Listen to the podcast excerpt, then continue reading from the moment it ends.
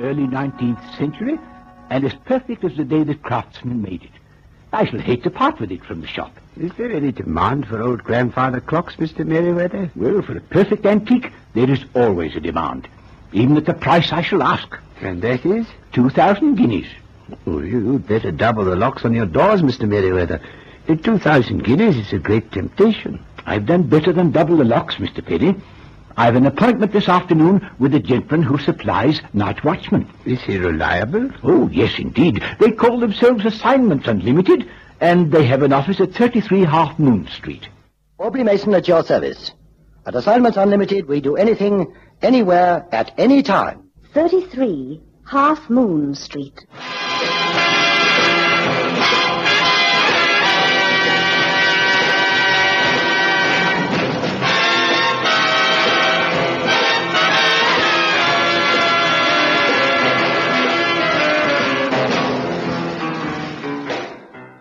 And so it occurred to me, Mr. Mason, that I would be wise to place a night watchman in the shop while the grandfather clock is there, provided the cost is not too exorbitant. Oh, I don't think you'll find the fee exorbitant, Mr. Merriweather. It rather depends on how long you'll need a watchman. Well, now, that's hard to say. Of course, I'm delighted with the grandfather clock myself, but you never can tell with buyers of antiques. I remember a beautiful example of tenant pottery, a uh, 12th century, you know, that came into my possession. I thought it would go the next day, but it stood on the shelf for three years before the Duchess of Barford happened along and took it up.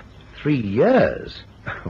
but surely for that length of time you'd be better off employing someone permanently. Oh, the clock won't stay in the shop as long as that. I have an option on it for only one week. I could never afford to buy it myself. And if you fail to sell it? Then it goes back to the auctioneering company to be knocked down to the highest bidder. Oh, I understand. Since it's not your property, you want to make sure of its safekeeping. Precisely, Mr. Mason. If anything happened to the clock, I really don't know what I'd do. I could never reimburse the auctioneering company. So I take it you want us to supply a man for, well, any time up to a week. Is that it? Precisely, Mr. Mason. Oh, dear, I do hope somebody takes it up. You know, I heard of a similar clock that was knocked down for a few shillings to a dock labourer. And do you know what he did? took out the clock for his children to play with and used the case to keep his pigeons in. Oh, I can't bear vandalism, Mr. Mason. Well, perhaps the poor fellow didn't know its value. Yes, I suppose so. Oh, well, I suppose I must get back to the shop. I'll expect your man about six. I don't usually leave until then. Well, good day to you, Mr. Mason. Good day, Mr. Merriweather. And we never did discuss the fee after all. Yeah, oh, well. Yes, sir. Uh, put Cannon on, will you? Yes, sir. You're through to Mr. Cannon, sir. You, uh, you want me, Chief? Yes, I got a job for you. How are you feeling after your Riviera holiday? All keyed up, Chief. Then I've got the perfect job to help you unwind. You're going to play nursemaid to a grandfather clock.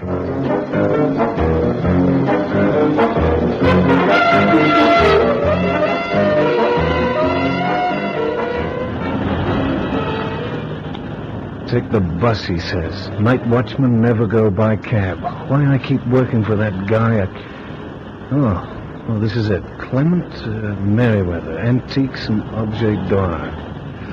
Well, uh, might as well meet the new boss. Ah, good afternoon, sir. I was just about to close up. May I help you with something? Sure. Show me the water faucet. Oh, I'm sure I don't recollect that piece. I'm Cannon, the watchman, and uh, since I'm going to be here all night, I figured it might be a good idea to know where I can rustle up some coffee. The watch? Oh, yes, yes, of course. You must be from Assignments Unlimited. Check. Check? That's right, Assignments Unlimited. I understand that I start on the job from uh, 6 p.m., and I'm right on time. Well, a little early in point of fact. Can't mistake the time here, Mr. Cannon. Look around you. I have more than a dozen clocks in the shop of all ages, but they all keep the present time. yeah, so, uh, so what do I have to do? Well, you simply have to guard the shop during the night. Oh, especially this beauty here. What is it? Oh, come, Mr. Cannon, it's a grandfather clock. You mean this uh, old piece of junk can tell the time? Holy smoke. A lovely sound, isn't it? Music to the ears. Music. uh, why don't you play a record of the Rolling Stones for accompaniment? I beg your pardon, Mr. Cannon? That's all right. Forget it. Wow. you won't have much chance of sleeping on the job, Mr. Cannon, eh? Uh, you mean these clocks go off every hour on the of hour? course, yes. I keep everyone in apple pie order.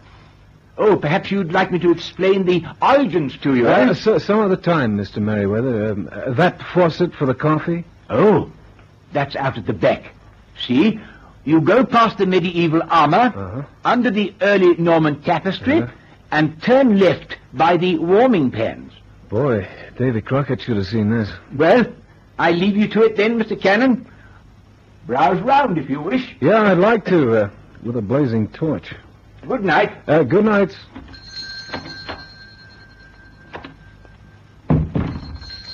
Huh. Now, what did he say? Pass the armor. Push aside the tapestry. Brother, this must have been hung up by the doll who made it. Warming pans. Now, what do you suppose a warming pan would look like? This, maybe? Copper kettle on the end of a baseball bat? Turn left. Ah, Eureka. Oh, And I'm wrong at that. Archimedes used a bath.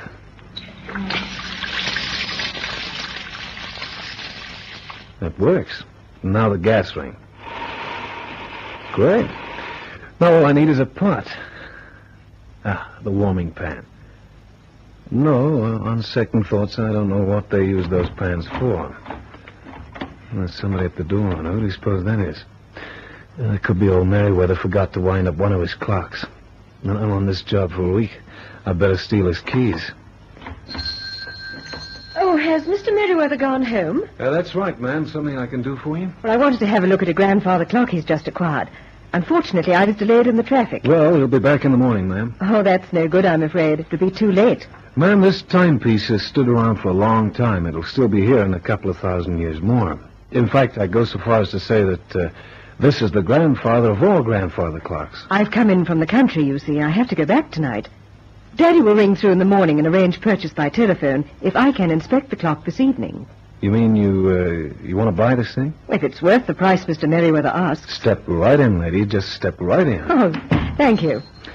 Uh, while you're at it, there's uh, a dozen more draped around. Uh, maybe the old boy will give 'em to you wholesale. Are you the new assistant here, then? No, I'm the night watchman first day on duty. Oh, I see. But only until somebody buys that grandfather clock. You don't sound too happy with your job. I'm not. Um, say, um, do you know all about this time gear? I mean, uh, how they wind up, you know? Oh, I do indeed. Why do you ask? Look, uh, is it possible to fix a clock so that it won't chime? I, I mean, just temporarily, of course. You see, there's uh, there's more than a dozen ticking away in here, and every hour on the hour, they all set up a chiming together, and uh, well, it makes me feel like a mouse trapped on the bells of St. Mary's.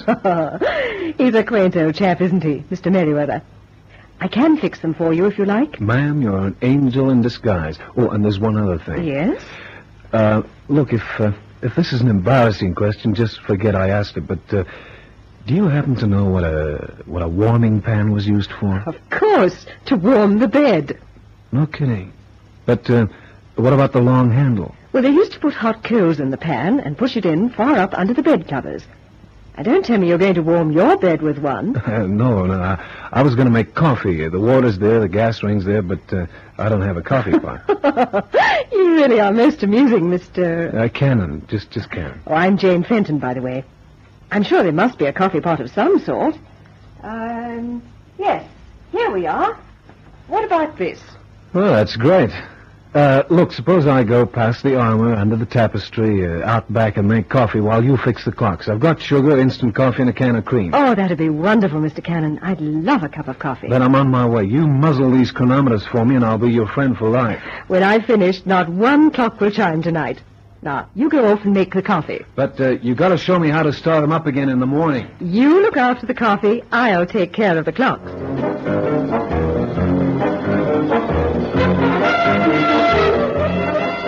Delighted with the company of this most attractive girl, went up to the back of the shop to boil water for the coffee. Jane Fenton, he thought, must really know about clocks, for he half expected to hear her clattering around the shop. But she made no sound. Eventually the coffee was ready, and beaming with delight, Cannon returned to where he'd left the girl by the grandfather clock. Come and get it. Coffee's ready. But you know something? We forgot cups to drink from. Maybe you can rustle up a couple of Ming bowls of. Uh, Miss Fenton. Miss Fenton, where are you? Did you fix the clocks? Miss Fenton? Holy mackerel. There's something screwy about this. Uh, hey, Miss Fenton! She's not here. But she couldn't have gone through the door. I'd have heard the doorbell. Bell, yeah. Well, what do you know? The striking pin on the bell is held back by tape. She didn't even look at the clocks. The only bell she fixed was the one on the door. Now, I wonder why she did that. Wildered Cannon shook his head and, turning, marched back to his coffee. The girl, Jane Fenton, had taped the shop's doorbell so that he wouldn't hear her leaving. But why? If she objected to fixing the clocks, or if she objected to Cannon for that matter, surely all she had to do was thank him politely and go. It was then he noticed something about the grandfather clock. Five minutes to seven. Must have stopped. Hmm, so she did fix one of the clocks. Now, how do you suppose I started up again? The pendulum's inside the door. Oh, it's locked. And there's no key. How do you think she opened it without a key? Hello there. Oh, I'm lucky. I thought you'd be closed already. Now, the shop is closed. Ah. Well, the door was open, so I came in. Are you Mr. Merriweather? No, I'm the watchman. Like I said, the shop's closed. Oh, pity. Look, I wanted to look at the grandfather clock. I understand it's for sale. Well, how is it you want to look tonight? It's uh, after seven. The clock will still be there tomorrow, my friend. Yes, I realize that. You say you're the night watchman? Uh huh. Then I'm sure a pound note wouldn't be out of place. If it was in my pocket, it would. What's the idea? You uh, you trying to bribe me? Bribe? Good heavens, all I want to do is have a look at the clock. You know, to see if it's worth what he's asking. And what is he asking? Two thousand guineas. You're not serious. Very serious. And I wouldn't be surprised if Mr. Merriweather had a dozen buyers in here tomorrow morning. Two thousand guineas for that load of junk? If it's genuine, it's early 19th century. A masterpiece of construction and a very valuable antique. Well, can I have a look at it? I still ask you, uh, why tonight? You see, if it's the genuine article, then I shall be outside the shop at the crack of dawn to be sure of getting in first. For two thousand guineas? In cash. Here's the pound note. Well, you'll get no joy out of that, grandfather. It's locked and there isn't a key. No, I can manage all right. I'm an expert with clocks of all kinds. Well, in that case, you can do me a favor. Uh, all these other clocks are wound up and going. At eight o'clock, they'll all start right off chiming together. Uh, could you fix them for one night so that they keep the peace? Uh, I'd want to know how to start them up again before Mr. Merriweather arrives. Very well. Come with me and I'll show you. With the pendulums, you just hold them still. Mhm. See, this is the pendulum. Yep. Now there are seven. I'll show you the first one, and we'll we'll do them together. Okay. All right? You just Yeah. Hold uh, it now- still, huh? Yes. ah, simple as that. Then uh, why didn't she fix them? What's that, old man? Oh, nothing. I uh, I get into the habit of talking to myself. You know how it is. A night watchman leads a lonely life. Yes, I suppose so. Well, let's fix the pendulums. Now look, uh, will you fix the others while I take a look at the grandfather? Okay, but uh, see you don't damage it getting the door open. I won't. Don't worry.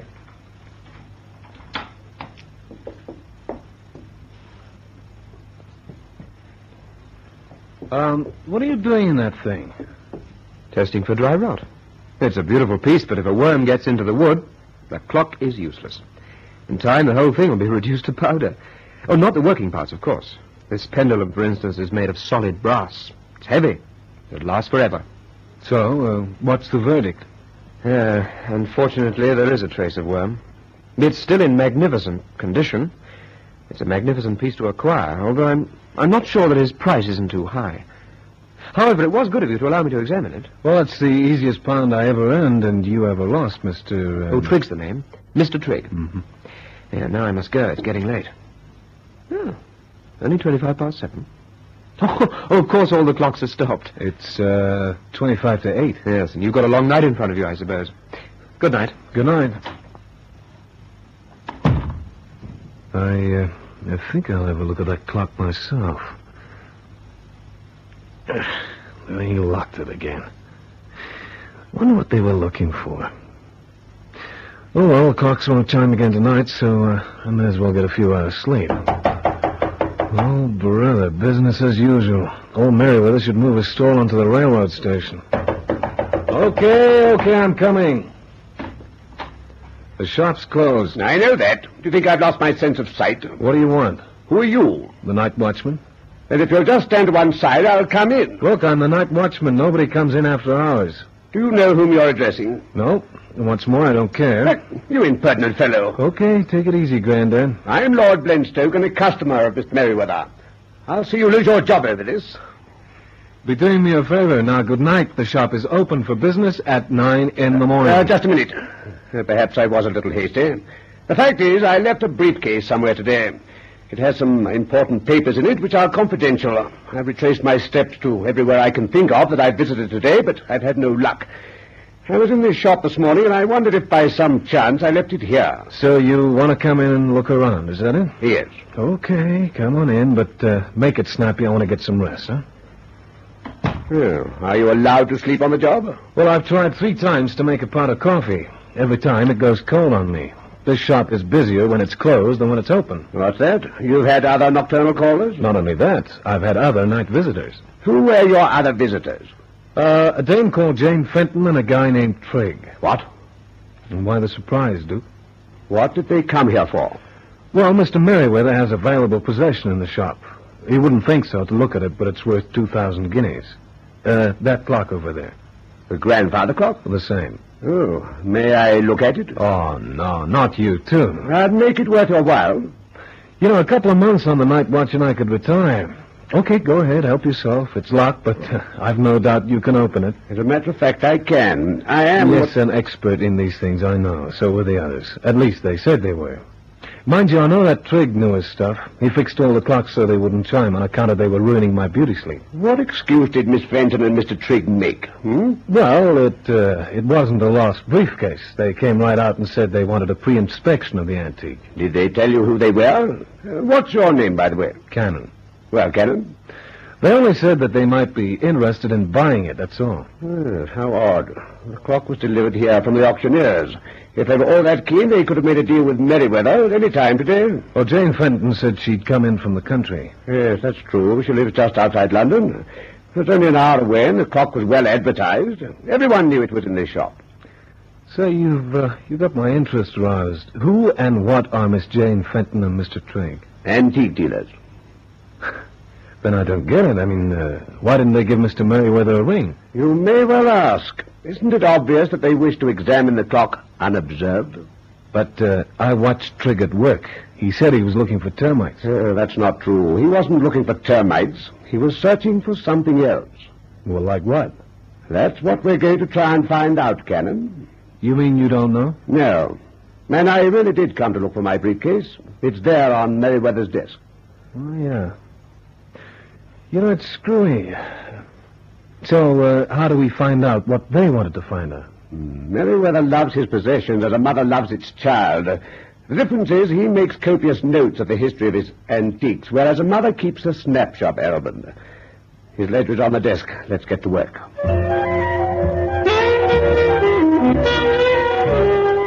Thoroughly intrigued, Cannon pored over the ledger with Lord Blenstoke. The fiery old man attacked the pages with gusto, and at last... I've got it. Here, Cannon. It's here. Where? What have you found? Now, listen to this. In 1847, on the death of the Duchess of Pionte, the clock was held under guard by members of the household. Rumor had it that the Duchess's jewels had been secreted in the clock, since no sign of her jewels was ever found, and it was known that they had not been sold. Well, what do you think of that? They were looking for jewels. Well, maybe Jane Fenton found them. Uh, I didn't tell you that she left in a hurry while I was in the back making coffee. Oh, You may be right, of course, but I see no reason why we shouldn't search for them. Uh, They must be carefully hidden if they are there. Merriweather must have carefully inspected his prize, and it's obvious that he didn't find any jewels. Then, uh, What are we waiting for? Stay right where you are. Oh, no, not another visitor. Come on, both of you. It's a fair cop, my lads. My good fellow, do you know to whom you're talking? No, I don't, but the sergeant will be interested at the station. I beg your pardon. You made a big mistake, my lads, stopping those clocks. I hear them every night on my beat, but I didn't hear them at 8 o'clock. So I thought that's funny, and I came to investigate. Now, are you coming quietly, or do I have to use force? hmm? Voluble protestations, Lord Blenstoke and Cannon were marched off to the police station. It took but a few minutes to establish their identities, and they were promptly released with an apology. Blenstoke and Cannon hurried back to the shop in Brompton Road. Oh, Vandals. Vandals, Mr. Cannon. Its beauty lost forever. I, uh, I don't know what to say, Mr. Merriweather. I mean, the, the cop insisted that we accompany I him. know, I know. Oh, vandalism is the most evil of all vices. Well, they uh, they might find the culprits. I mean, uh, we know that Trigg and Miss Fenton came here. Uh, they must have found out about the jewels. A fairy story, Mr. Cannon. I examined the clock myself. There were no secret compartments. Um, tell me, was uh, was this clock insured? No. Oh, holy cow! Two thousand guineas. Who's going to pay the auctioneering Oh, company? well, I can't. I hadn't got 2,000 shillings. Gee, uh, I just don't know what to say. Uh, well, the working parts are okay, though. Maybe you could build a new case or something. I mean, uh, Trigg said the pendulum was made of solid brass. He said it'll last forever. Then Trigg's a fool. A heavy pendulum needs a counterbalance. This clock was fitted with a light copper skinned bulb type pendulum. But what does it matter now? Without the case, the clock is valueless. Mr. Cannon, are you all right? What? Why are you looking at me like that? Mr. Merriweather, don't bank on anything, but um, I've got a funny feeling that your sentiments about vandals are going to undergo a rapid and violent change. The axe used by the interloper was lying handy. My operator picked it up and with one blow severed the bulb at the end of the pendulum. You see? It's hollow. Of course. Much like a ball valve on a cistern. But, Mr. Merriweather, it's not empty. Here, take a look. Well, I never. So it wasn't a fairy story after all. The old girl did hide her jewels in the clock. Yes, a small fortune in precious stones lay at his feet, small enough and light enough not to affect the working of the grandfather clock. And now you know why the story tonight was called Saved by the Gong.